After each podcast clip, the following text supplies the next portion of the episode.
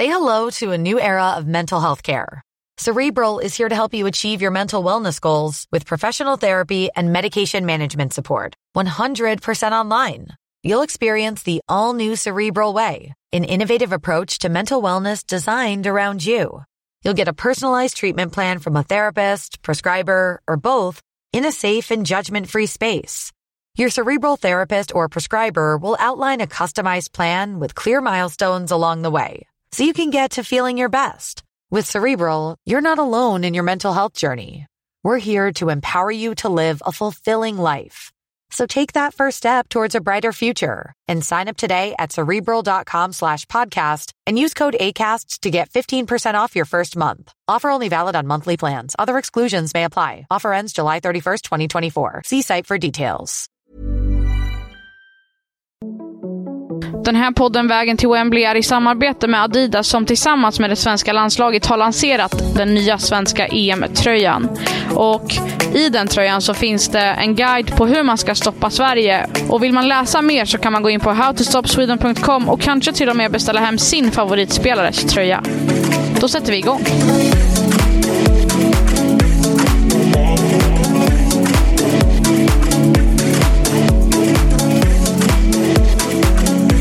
Är tillbaka och vägen till Wembley tuffar på. Mitt namn är Amanda Sasa och du? Sebastian Persson. Och idag har vi faktiskt med oss en gäst som jag tycker ska få presentera sig själv. Jag heter eh, Robert Laul och eh, jobbar på Göteborgs-Posten sedan ett år tillbaka. Tidigare har jag varit på Sportbladet i en herrans massa år men nu har jag flyttat hem till Göteborg och eh, skriver om fotboll för GP. Är det första dammästerskapet du gör eller? Eh, ja, på sätt och vis. Jag var faktiskt utsänd OS i Rio 2016. Men då började jag följa eh, herrlandslaget men de åkte ut direkt. Eh, och sen var ju dam, damerna kvar så då klev jag över och bevakade damerna från den klassiska kvartsfinalen mot USA. Och, och Hope Solo där, Bunch of Cowards och hela den diskussionen. Faktiskt jag som stod i mixade zonen när, när Hope Solo eh, Eh, eh, dömde ut Sverige efter att Sverige hade besegrat dem på, på straffar och sen vidare till Pia Sundhage och ta reaktioner på det. Så det, det vart ju en jävla grej och sen blev ju det ett otroligt eh, mästerskap där. Tyvärr eh, silver då men, men eh, det bevakade jag från kvartsfinalen. Härligt. Det var ju ett fantastiskt mästerskap och Hope Solo är ju en person som alltid levererar med bra citat till media. Ja, alltså det där var ju häftigt att se för att alltså, där står man liksom i, i, mixade zonen och så sa hon det och, och sen gick det en halvtimme liksom och så small det bort det. Det bara studsade ju på nätet liksom. Varenda tidning hela världen plockade upp det här. Alltså det, det, det, det uttalandet blev ett jävla drag kring. Det var ju häftigt mästerskap i övrigt med, med straffarna här. Lisa Dahlqvist fantastiska straffsparkar och, och, och, och ja, att de, de, alltså det kändes ju som att fan de hade en jävla bra, bra guldchans där också. Så var det ju enormt mycket folk. Kommer inte ihåg nu var, var det 70-80 tusen på Maracanã-stadion där i, i Rio-finalen. Alltså, tyvärr blev Tyskland för svåra igen då. Men det är det första mästerskapet du följer från början nu, dammästerskapet? Ja precis. Det är det första dammästerskapet som jag är med, med hela vägen här på förläger och allting. Så att det var därför jag sa, tvekade lite på om jag skulle säga att det var mitt första eller inte. Men det är första jag är, är med hela vägen och förhoppningsvis i alla då 41 dagar fram till EM-finalen 31 juli i London. Vad, vad har du för intryck då så här långt? Eh, att det ser väldigt, väldigt bra ut. Eh, det känns som ett väldigt komplett Eh, landslag på, eh, på många sätt. Alltså det känns som att de har fått in den här mixen av de har erfarenhet, de har rutin, de har liksom revansch att hämta från förra eh, mästerskapet. Eh, de har många alternativ på, på olika positioner. De har en jävla spets och den som jag tycker lyser klarast av alla så här långt nu när hon har börjat träna. Det är ju Stina Blackstenius. Jag, alltså, det kändes någon sån här världsstjärna-aura över henne där hon liksom glider fram här. Idag dunkar hon upp något avslut liksom i, i, i krysset med fel fot alltså. Och, och hon står ju efter träningarna i lång tid och skriver autografer och, och och så liksom hon, hon rör sig på något sätt som, som är, är, är häftigt att se. Jag tror att hon, om hon exploderar i, i fotbolls-EM så kommer hon bli den stora svenska eh, fotbollsstjärnan på damsidan. Större än alla andra namn som är stora nu. Men, men det finns en jättepotential på alla plan runt Stina Blackstenius känner jag. Jag är beredd att hålla med där också. Precis som vi var inne på i eh, gårdagens podd också så pratade vi om att eh, att Fridolina Rolfö inte riktigt lyst igenom media i mixade zonen och, och där håller jag med dig om potentialen kring Stina Blackstenius istället. Och, och kanske framförallt också just att hon spelar i Arsenal, en storklubb i England, där vi också sett att intresset ökat markant senaste tiden. Och sedan så är det ju kittlande för de flesta med en, en centertank nia som, som vräker in mål och, och därmed, eh, ja, det kan bli ett otroligt lyft för henne om det lyckas väl. Ja, och hon sa ju också det nu på, på när vi hade det här eh, pressminglet här och satt ner med henne så berättade hon att, att alltså det hon drivs av och brinner allra mest för är ju de stora svåra matcherna. Det är de hon ser fram emot. Det är då hon inte känner någon nervositet eller någonting utan det är då hon växer. Det är då hon växlar upp. Det har vi sett tidigare i hennes landslagskarriär att hon har gjort mål i väldigt många viktiga matcher. Det här gamla USA eh, eller USA-matchen som jag refererat till, där OS i Rio. Där var ju henne, hoppade hon in och gjorde, gjorde Sveriges mål i den här kvartsfinalen. Hon var jätteung då.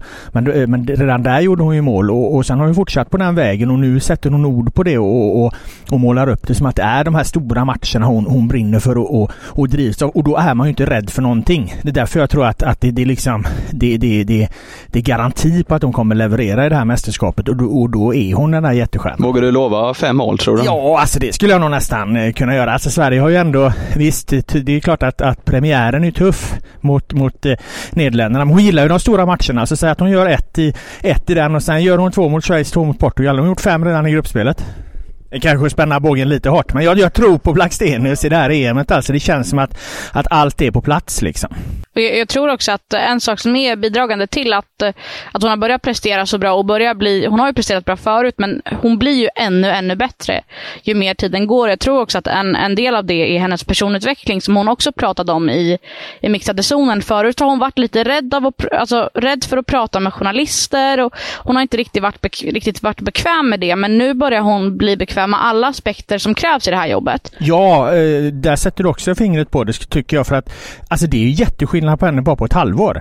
Eh, från att hon var i Häcken för, för, för ett halvår sedan till, till den människan hon är på den här samlingen det, är två, det känns som att det är två helt olika människor och till det positiva då alltså. Så att hon har verkligen, verkligen liksom Eh, eh, vuxit med den, jag tror hon pratar om, om självkänslan och att hon, hon själv känner sig bekväm med att ta större plats i, i olika sammanhang och där landslaget är ett då. Så att, så att det, det är en häftig resa alltså. Och det är det jag menar lite med att det blir någon sån här världsstjärna-aura över henne när hon svävar fram här. Men ändå med fötterna på jorden liksom. För hon är fortfarande en ödmjuk eh, människa och, det, och det, det, det är också jävligt viktigt. Vad Hon, hon, liksom, hon svävar inte iväg och tappar inte fokus utan har ju hela tiden fokus på uppgiften säkert växt också otroligt mycket av att hon fick det här första Frankrike-äventyret. Hon fick komma till en helt ny miljö, se och lära hur det är att spela utomlands. Sen hem och vända Linköping, Häcken och nu då när hon kanske är då, som vi pratade om, helt redo att ta ny fart i, via Arsenal.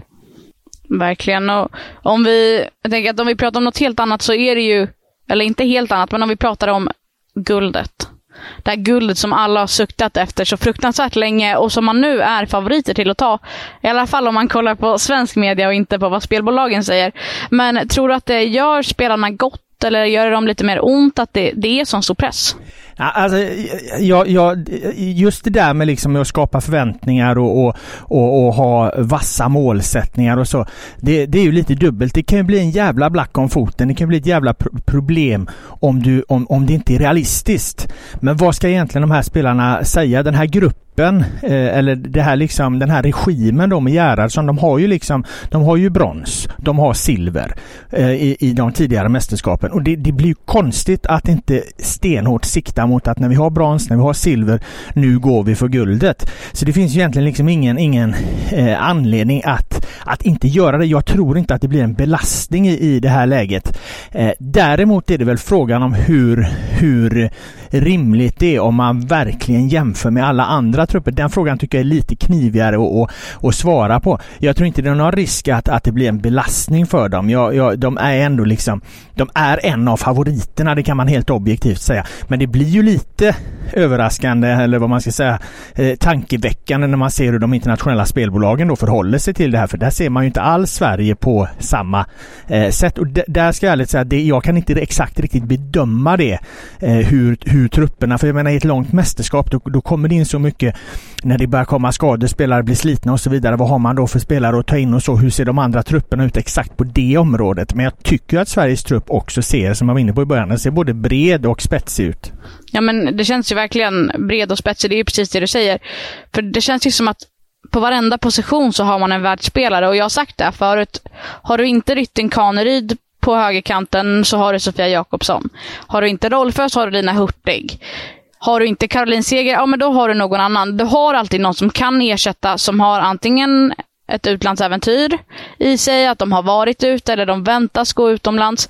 Det är stora spelare i den här truppen och jag tycker ändå att eh, man får förvänta sig the absolut greatest of them all. Alltså det, det ska vara ett guld tycker jag och det känns ju realistiskt ändå. Ja, det är det jag menar. Eh, att, att det, det, jag tror inte att det blir någon belastning för dem för de är ändå så pass eh, eh, bra och breda så. Men, men jag, har, jag kan inte säga om du ställer dem då emot mot Spanien, du ställer dem mot England, du ställer dem mot, mot Nederländerna, du ställer de, de här länderna som då är högre rankade eh, eh, än vad Sverige Hur ser de ut när man börjar byta på de positionerna? Kan de, eh, kan de eh, visa lika breda trupper? Jag, jag, jag, det är min enda invändning är egentligen att, att, att jag kan inte riktigt bedöma det hur, hur, hur de står när vi kommer ner på 16-17 spelare i truppen jämfört med de andra stora nationerna. Oavsett är det nog också enklare att eh, som helhet inför ett, för, in, inför ett mästerskap gå ut och säga att eh, vi siktar på EM-guldet än inför den kanske enskilda slutspelsmatchen mot Frankrike. Då är det kanske sällan man, eh, man hör på samma sätt eh, samma självsäkerhet eh, i, i en målsättning att, att, att vinna helt enkelt. Precis, och jag tänker att vi, vi ska prata om gårdagens träning. Men innan vi gör det, så Robert ville höra, vad, vad tycker du om pressfikat? Vad har du för betyg? Ja, pressfikat har varit riktigt bra det också alltså. Fan, jag är väldigt positiv här känner jag nu. Jag hyllar allting. Men nej, men det har ju varit, eh, det har varit hur bra som helst. Idag var det ju, eller igår, då var det ju fina, fina liksom eh, mackor med pastrami och ost och, och, och, så var det ju vaniljbullar som var någon form av, av eh, inverterade vinerbröd och, och kaffe och färsk juice och, och allting här. Och så får vi korv med bröd då under träningarna där så att man behöver inte gå hungrig från de här samlingarna. Lördagens i, i topp där, eller slår det Skagenröra? Eh, Skagenröra var inte dum, eh, det, det, det får jag nog säga. Eh, vaniljbullarna idag är bra, eller wienerbröden då, eller vad fan de var. Det var någon mix av dem. De, de, de, de kommer högt upp på listan. Ja, vi, vi tar vi pratar om gårdagens träning lite. Jag stod ju på sidan där det var anfallsspel och Robert, du stod på den andra sidan där de tränade det defensiva. Vad fick du se för något? Nej, men jag tycker det är lite spännande där. Ska de gå in i det här mästerskapet med en fyrbackslinje eller trebackslinje? Eh, exakt vilka, vilka blir det i fyran eller trean då? Eh, sen har ju Linda Sembrant eh, stukat foten här nu, vilket jag tror påverkar lite grann. Så att jag tyckte det var intressant att se hur de jobbade med, med det försvarsmässiga här då. Och det var ju väldigt, väldigt tydligt att det är en fyrbackslinje Eh, och ut, faktiskt utifrån gårdagens träning så tror jag man kan slå fast att de kommer gå in i det här mästerskapet med en fyrbackslinje. Eh, jag tror att de kommer vilja testa Amanda Nildén som vänsterback i den fyrbackslinjen. Eh, det fick jag också utifrån den här gårdagens eh, försvarsövning där. De, kommer, de, de vill ge henne speltid så att om det händer något med Jan Andersson som jag tror är första valet eh, så, så har de i alla fall gett Amanda Nildén lite fler landslagsminuter. Och som vi var inne på tidigare, ska man hålla länge i ett långt mästerskap så går det inte bara att ha 11 bra spelare. Du kommer ju behöva använda truppen en hel del. Särskilt när du, när du kommer ner mot, mot matcher 4, 5, 6 där och det kan vara skador, avstängningar, slitna spelare och så här. Så att eh, Amanda Nildén tror jag kommer få speltid mot, eh, mot eh, mot Brasilien definitivt, även om hon då inte, tror jag, tar John Anderssons tröja i den här fyrbackslinjen. Om man pratar mittbacksfrågan då så eh, känns det ju ganska givet vid en trebackslinje med eh, Sembrant, Ilestedt och Eriksson. Nu ligger ju Sembrant lite efter troligtvis i konkurrenssituationen med tanke på att eh, hon fick den här fotledsstukningen då i veckan. Men eh, om du får välja, vilka två mittbackar skulle starta i en fyrbackslinje? Jag tror faktiskt att de kommer gå in med Magdalena Eriksson och Amanda Ilestedt som, som eh, eh mittbackar här. Eh, om de då inte kör på den här trebackslinjen som vi har pratat om. Men, men, men av allt att döma jobbar de nu med, med, med en fyrbackslinje då. Så att jag tror att de testar den i skarpt läge mot eh, Holland. Eller jag tror att de, de går in in med den. Ehm, det är klart att att Sembrant kanske skulle kunna spela eh, och det är vad de säger också. Det här är ingenting som stoppar henne men det har ändå blivit liksom ett problem för henne att få den här smällen under, under, under den här samlingen. Det kommer olyckligt eh, för henne och då, då, då tror jag man, man gör på det här sättet istället. Och så går vi vidare till eh, min sida där jag stod. Jag stod ju på anfallssidan. Och där var det en hel del, eh, man övade inlägg och så övade man skott eh, på nära håll på målvakterna. Jag tycker att eh, ja, men alla tre egentligen ser väldigt starka ut. Zecira Musovic, Jennifer Falk och Hedvig Lindahl. Men hur bra en Musovic och Falk presterar så känns det som att Lindahl är given i en startelva. Ja, det känns väl lite så eh, att, att eh, i, ett, i ett mästerskap här så, så väger rutinen oerhört tungt och, och eh, Hedvig Lindahl som har varit med så jäkla länge och, och, och som är liksom så, så samspelt med många, många i laget och, eh, och, och det här laget. Så jag, jag, tror också det. Däremot så, så går det väl att argumentera för att Jennifer Falk i grunden idag har faktiskt blivit en bättre målvakt. Jag tycker att hon, hon, hon, hon är liksom mer atletisk och, och hon är bättre med fötterna och, och hon, hon agerar med liksom som en, en, en målvakt på toppnivå skulle jag säga. Men jag tror att, att rutinen har hon ju inte och den kommer vä väga tungt. Så därför tror jag också att Lindahl eh, eh tar platsen. Men, eh, men eh, därefter kommer Jennifer Falk ta över platsen. Det är jag övertygad om. Jag hoppar in här, men det var ju ett tag när ja, men Jennifer Falk gick före Mosovic um, och eh, var andra målvakt precis efter Lindahl. Men jag tycker ändå att nu i slutet av våren har hon sett lite svag ut. Och kollar man sett i träningarna som har varit den här veckan så tycker jag att Mosovic ändå har presterat bättre. Så jag skulle gärna vilja se henne som ett andra alternativ och se hur hon skulle prestera i ett mästerskap. Falk hade ju chansen i OS när hon fick hoppa in någon match eller så, men Sechira hade ju faktiskt noll minuter.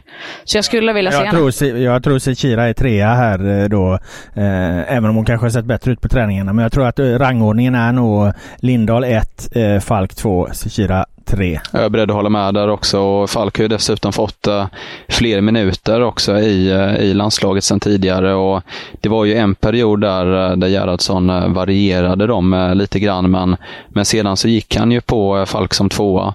Och det lär hon nog vara tror jag också. Piers, vad, vad, vad säger du om gårdagens träning? Vad fick du med dig? Ja, men det jag tyckte var kul att se det var att uh, Rytting Kaneryd, som vi varit inne på lite grann redan här, uh, var stark i avslutsfasen också och känns uh, väldigt, väldigt trygg och säker. Utstrålar självförtroende såklart efter en stark tid i, i Häcken och uh, det ska bli väldigt spännande att följa henne här fortsatt under mästerskapet.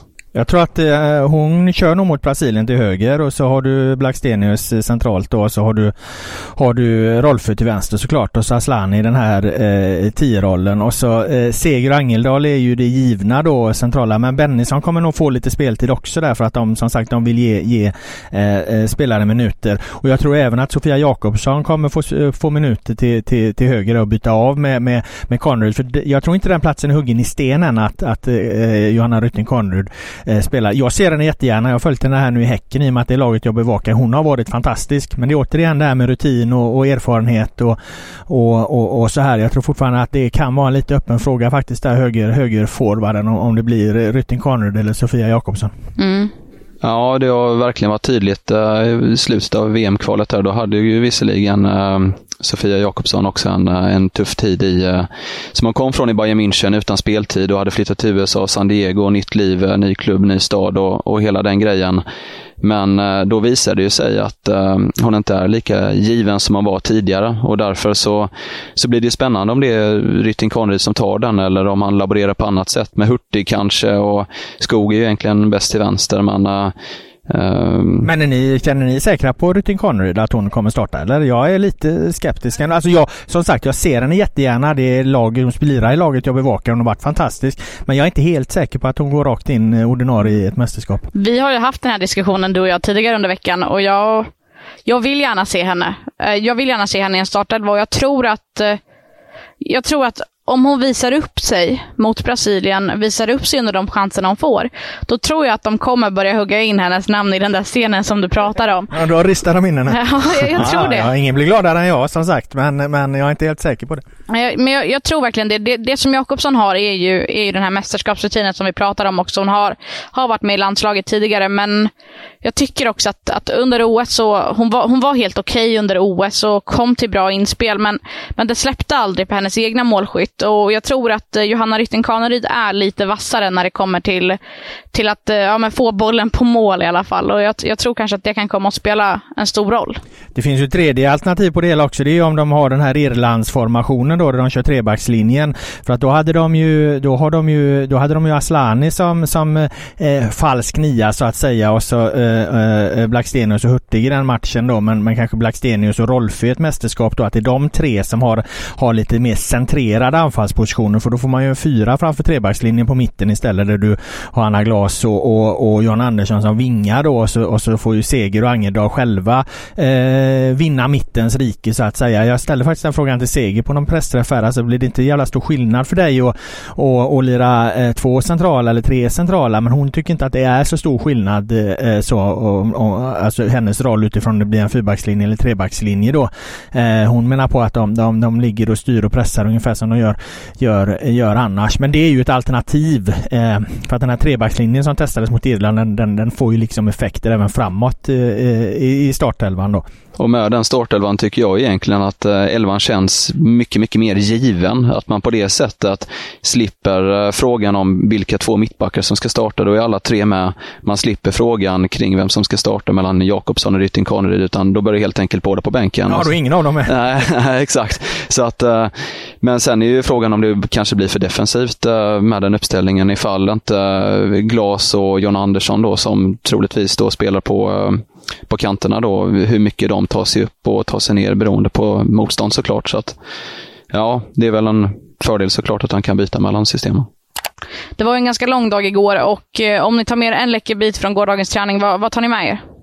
Eh, nej men jag tar nog med mig att det var så mycket folk på Örebergsvallen faktiskt. Eh, jag vet inte om vi har nämna det här i allt vi pratar om, men det var ju alltså 562 personer enligt FC Rosengårds Erling Nilsson som ska ha räknat. Eh, eller om han skojade bara på min Facebook-sida. Men 562 personer. Det är mycket på en, på en träning och det såg man verkligen. Det var ju hela läktaren var ju fullsmockad. Det stod folk överallt och ja, Stina Blackstenius står väl fortfarande kvar och skriver autografer eh, där nere. Och jag menar det, det kändes jävligt fint att det var mycket folk där och visade sitt stöd med tanke på vad fan som händer i omvärlden här också med den här fruktansvärda tragedin i, i, i Norge som vi förstår liksom har kommit eh, nära det här landslaget. Som, de är ju starka liksom företrädare för hbtq-rörelsen och så här. Och när det händer ett sånt, sånt fruktansvärt dåd i, i, i Norge så, så, så kommer det ju nära spelarna. Det var ju uppe på pressträffen här och så. Och mot den bakgrunden var det ju fantastiskt också. Även om det inte hänger ihop på något sätt så, så är det, var det ju fantastiskt att se hur mycket folk det var som var och stötta spelarna på den här då näst sista träningen i, i,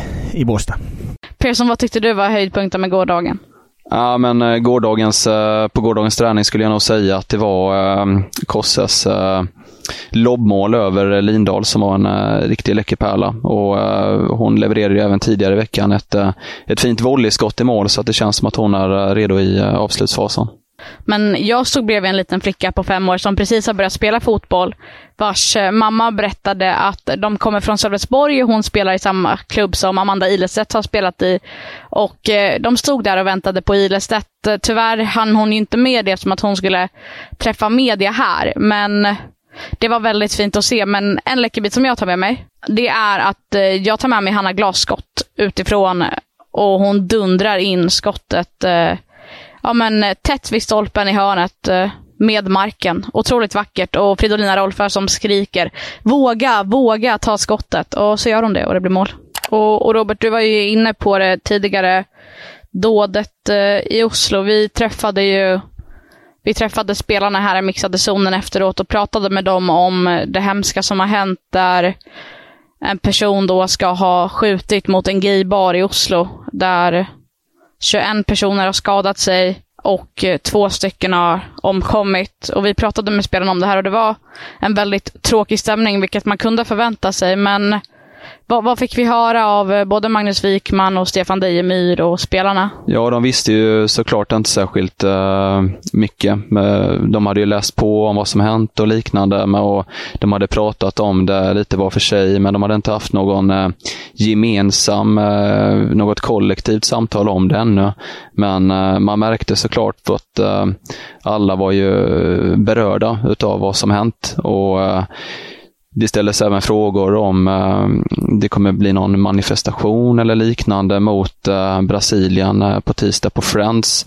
Eh, med tanke på att eh, norska landslaget eh, i, eh, i lördagens match eh, då eh, manifesterar med dels regnbågsfärgade hörnflaggor men även med regnbågsfärgade bindlar då Eh, mot detta. Eh, med tanke på också att eh, det skulle vara en stor Pride-parad i Oslo under lördagen, vilket gör ju detta dådet eh, extra hemskt. Nej men det här landslaget är ju, är ju speciellt på många sätt eh, just i att de tar tydlig politisk ställning i många frågor. De, de vågar liksom uttala sig om, om eh, viktiga eh, samhällsproblem och de är ju starka och extremt viktiga förebilder, många av de här spelarna i, i hbtq-rörelsen då. Så att eh, jag förstår verkligen om, om, om, om, om, det kommer nära dem en sån här grej och, och, och det var ju många starka uttalanden från, från flera av spelarna här under eh, under pressträffen. Och, och, just att vara ett landslag som är så eh, modigt skulle jag vilja säga som de här spelarna är på många sätt och, och vågar uttala sig. Det är ganska ovanligt. Alltså, jag har ju följt herrlandslaget i alla herrans år. Liksom. De, de pratar ju aldrig om någonting egentligen som hände utanför fotbollen. Du fick ju dra ur dem svar om, om det gällde något annat än, än vem som skulle slå hörnorna eller, eller eh, ja, vad de, hur kul de tycker det är att göra mål eller så. Alltså det, det, det är väldigt speciellt det här landslaget på det sättet att de, de är så eh, i samklang med sin omvärld någonstans någonstans och, och, och, engagerade och viktiga och betydelsefulla röster i grund och botten eh, i, i frågor som idrotten inte alltid har riktigt vågat närma sig. Alltså på, på det sättet så, så är de unika och, och, och väldigt viktiga för, för samhällsdebatten. Och även eh, bra också tyckte jag av spelarna för att man ska komma ihåg att det är ganska enkelt som journalist att eh, ställa frågan men sedan så ska du även som spelare då eh, kunna tänka ut ett eh, bra svar som man kan stå för och, och, det är ju lättare att skriva ner något kanske än att eh, stå inför en samlad eh, presskår och uttrycka sig på ett sätt som man känner sig bekväm med och som man, som man verkligen känner helt enkelt. Säkerhetschef Stefan Dejemyr var ju också där framme. Vad, vad sa han om det förändrade säkerhetsläget eller inte? Deimir sa och inledde först med att han självklart tyckte det var hemskt och eh, att han var bestört över det som hänt. Samtidigt så eh, var han tydlig med att han eh, manade till lugn i den månen att det svenska säkerhetsteamet har förberett sig för många olika typer av eh, scenarion och därmed så eh, har man redan en eh, beredskap då inför eh, Brasilien-matchen som, eh, som täcker den här typen av olika risker då för, för säkerhetsarbetet. Så att Sverige kommer inte höja beredskapen på något sätt till tisdagens match, utan man ligger kvar på samma beredskapsnivå, men och, och helt enkelt jobba vidare med säkerhetsfrågan, precis som vanligt. Robert, vi har tre påståenden till dig. Det ena är Rytting Kaneryd borde starta i premiären. Eh, jag tycker det, men jag är inte säker på att hon kommer göra det. Jag är inte säker på att Peter Gerhardsson eh, tycker det. Rolfö är lagets viktigaste spelare. Eh, nej, det tycker jag inte att hon är. Jag tycker faktiskt inte ens att hon är lagets viktigaste anfallare. Jag tycker att Blackstenius är den viktigaste anfallaren och jag tycker att eh, Caroline Seger är det här lagets viktigaste spelare. England är största utmanaren om guldet? Alltså min eh, dark horse då, om vi ska hålla fast vid att, eh, att Sverige är favoriterna då som de själva vill, vill, vill göra gällande. Eh, det är faktiskt eh, Spanien. Ehm, det är väl lite osäkert på, på om, om, om, om de kommer hålla hela vägen och så här med tanke på att deras framgång är relativt färsk då och särskilt är den kopplad till Barcelona också. Men det är ju i princip ett klubblag som kommer. Jag tror att, eh, jag tror att Spanien kommer gå väldigt långt. Spännande om de eh, gör det också. Spanien inom damfotbollen har ju inte varit särskilt stora tidigare, men sedan har ju man fått upp ögonen för spansk fotboll med Barcelonas eh, framgång de senaste åren här och, och därmed blir det ju väldigt spännande att se om landslaget kan leverera på samma höga nivå eller om man eh, helt enkelt faller ifrån när det vankas slutspel sen. Ja, det känns ju lite som den stora internationella frågan bortsett från, från Sverige då som vi har fokus på, men, men internationellt då är det ju vad, vad, vad kan det här Spanien göra nu? Är de, är de redo redan nu att, att gå väldigt långt? Jag tror att de är det, men, men vinner de? Ja, vi får väl se. Jag tror, att, jag tror att vi börjar se också de här klassiska herrnationerna som har varit stora på här sidan. Portugal kanske har fortfarande en bit att gå, en ganska lång bit att gå. Men kollar man på Spanien, precis som ni säger, så tror jag absolut att de kommer vara en liten en uppstickare det här, det här EMet som kommer att ja, men fånga mångas hjärtan. Och sen tror jag också att ge Italien två, tre år så tror jag att det också är en absolut toppnation. De kommer inte komma hela vägen det här, det här året, men, men ge dem nästa EM så är de absolut där och fightas om en medalj i alla fall. Ja, det är ju spännande med Italien också med tanke på att uh, deras uh, liga där, Serie A, blir uh, professionell till nästa säsong. Och man tar ju bort bland annat lönetaket då som tidigare legat på li lite över 300 000 kronor då. Och Juventus har ju satsat stort i sommar och värvat bland annat Berenstein här från Bayern München. Så att det höjer såklart miljön i klubblagen också och därmed troligen också landslagsspelarna i framtiden. Så att det kan nog finnas gott hopp för Italien också. Men däremot ju England som du inledde med frågan där, det är ju klart att det är ju intressant med, med hemmafördelen. Eh, hemmanationer brukar ju gå långt i, i, i, i mästerskap. Det är i alla fall den, eh, den generella bilden man har och de kommer ha ett jävla publikstöd där och, och bära fram. Kommer de in i flowet England så är det klart att då, då, då, då blir de svåra att tas med. Ja, de har ju visat att de har tagit, de har ju länge varit en en ganska bra nation men inte lyckats ta det här extra steget. Och, men med sin nya förbundskapten Serena Wichman så, så har man tagit nästa kliv och jag tror att eh, de kommer bli otroligt vassa och de har en hel nation bakom sig som suktar efter ett guld efter förlusten i finalen på här, här sidan förra året. Lite avslutningsvis då? Vad är det roligaste som hänt den här veckan? Nej men det roligaste det, det, det är nog ändå den här nyvunna, eh, för att knyta ihop säcken, den här, den här nya Stina Blacksteniusen då skulle jag någon ändå vilja säga så, så, så eh, håller vi ihop det resonemanget hela vägen. Att, att, att se en människa som ändå växer så på, på ett halvår som människa och det är ju inte jag som hävdar det liksom. Jag känner inte henne så bra men hon pratar ju själv om det liksom. Eh, att hon har, har eh, klivit in i nya sammanhang, tar för sig mer och, och det verkligen liksom strålar om henne man ser att hon gör det och, och allt tyder också på att hon, hon kommer explodera under det här mästerskapet. Så att det är klart att det om hon nu väl gör det så kommer det vara häftigt att ha följt den här resan. Då kan vi sitta här i, i nästa podd liksom om ett par veckor och säga det där sa vi redan i, i, i Båstad liksom att hon skulle, att hon skulle brinna under det. Fem mål i gruppspelet och uh, sedan det vidare sen. du är skeptisk till den eh, prognosen eller? ja, jag tror också på Blackstenius men jag gillar eh, speciella resonemang så att det, det är tacksamt. Ja, det, det, det är en spänd båge. Så är det. det känns ju ändå rimligt. En hårt spänd båge. Robert, tack så hemskt mycket för att du ville vara med här i Vägen till Wembley. Ja, tack så jättemycket. Det var kul att få vara med. Jag har lyssnat på er podd och den är, är, är, fantastisk. Så att det var nära att få delta. Ja, verkligen. Vi hoppas gärna att du eh, kommer tillbaka och delar med dig av dina åsikter framöver. Ja, ni får väl grilla mig om jag bommar på Blackstenius där om hon, om hon floppar liksom. Så får, får, får jag komma hit och checka upp det då. Men det tror jag inte hon gör. Det är något upprättelseavsnitt vi får planera in det kommer vi höra. Hey, I'm Ryan Reynolds. Recently, I asked Mint Mobile's legal team if big wireless companies are allowed to raise prices due to inflation. They said yes. And then when I asked if raising prices technically violates those onerous two-year contracts, they said, "What the f*** are you talking about? You insane Hollywood ass." So to recap, we're cutting the price of Mint Unlimited from $30 a month to just $15 a month. Give it a try at mintmobile.com slash switch. $45 up front for three months plus taxes and fees. Promoting for new customers for limited time. Unlimited more than 40 gigabytes per month. Slows. Full terms at mintmobile.com.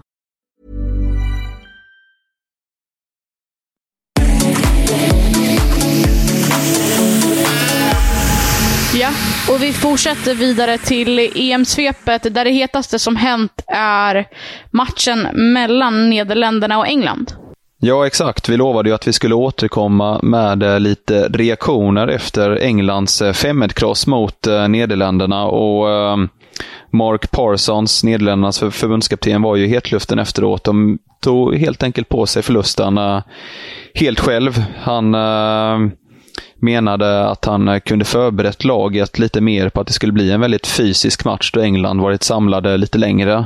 Och menade att han kunde skyddat sina spelare bättre genom att eh, ha en lite mer kompakt eh, taktik. Däremot menade han att eh, det spelade bra fram till eh, 60 minuter.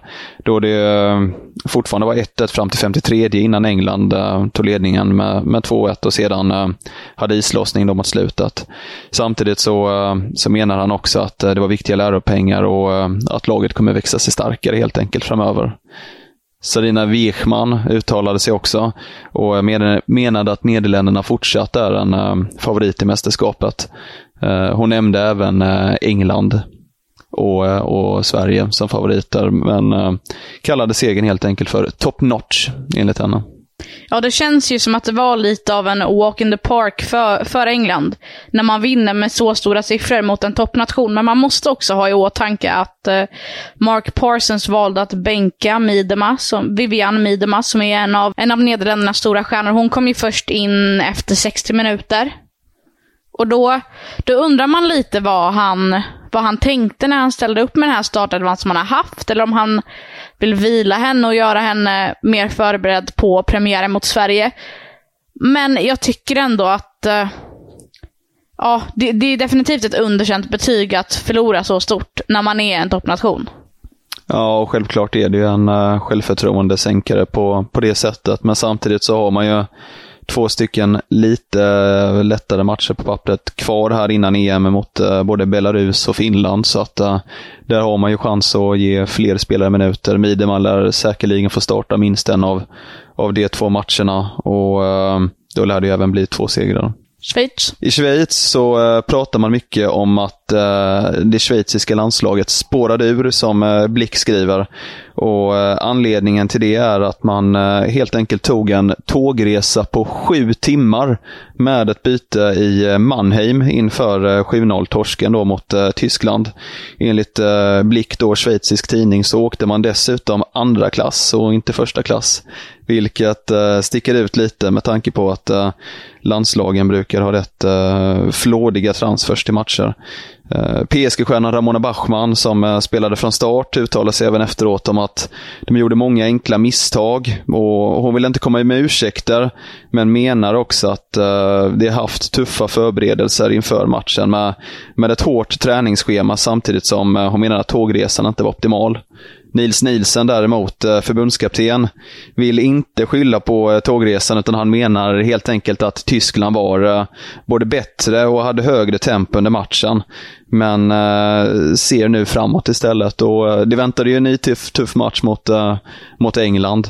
Så ja, 7-0 kanske kan upprepas där. Ja, man, man kan ju ifrågasätta det här matchandet som, som Schweiz har valt att, eh, att göra med, med eh, ja, men mot Tyskland och mot England, och mot nationer som på pappret är mycket starkare än vad de själva är.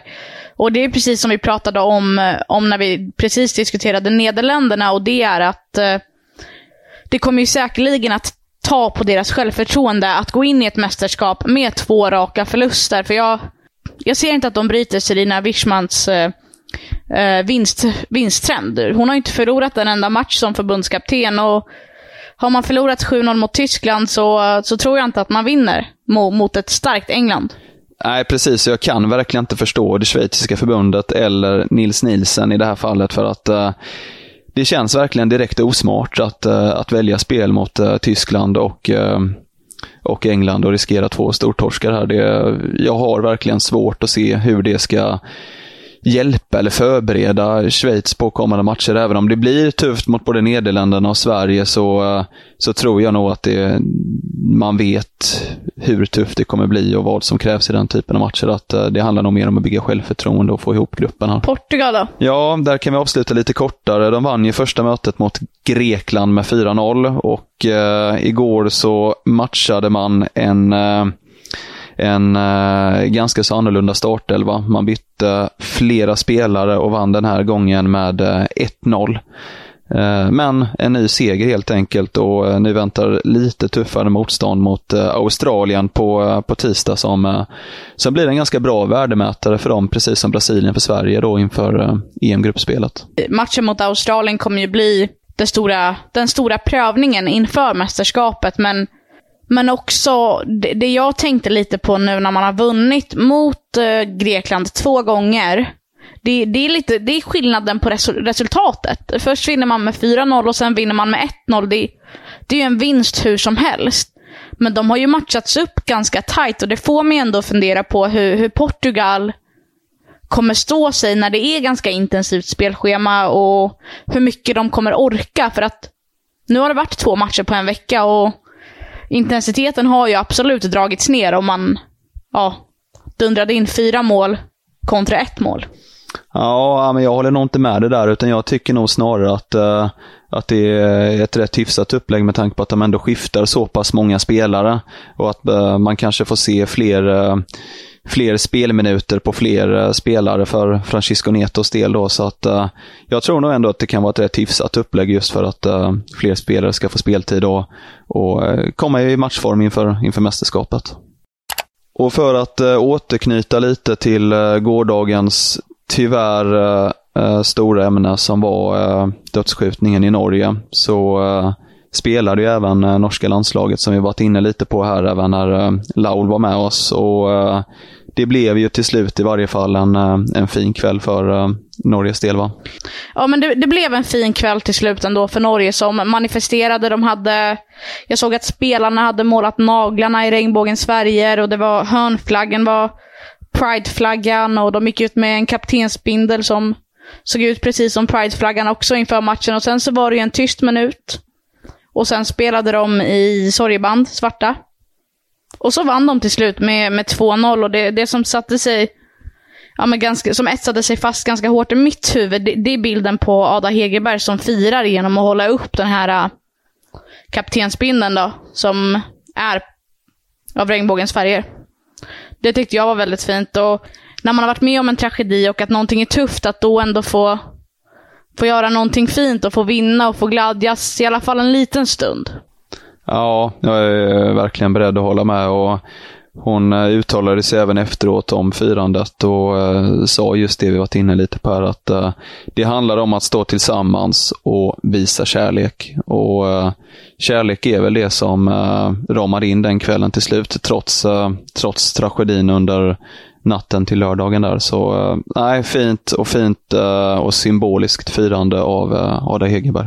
Det var allt vi hade för den här gången och vägen till Wembley är som vanligt tillbaka imorgon. Vi tuffar vidare. Inget sju timmars tåg som för Nils Nilsens Schweiz del, men vi ska ge oss ut på vi ska ge oss ut på Örebäcksvallen i Båstad en sista gång nu under söndagen. Och efter träningen väntar i vanlig ordning medieaktiviteter. Det blir intervjuer med spelare och nya texter på fotbollskanalen.se. Så det är bara att hålla utkik så kommer vi tillbaka både i text och poddform här framöver. Och man kan engagera sig genom att... Tweeta med hashtaggen VTW. 2022. Den finns där, används sällan, men eh, kom med synpunkter gärna. Vi, eh, vi tar emot och eh, lyfter gärna i podden. Tack och hej.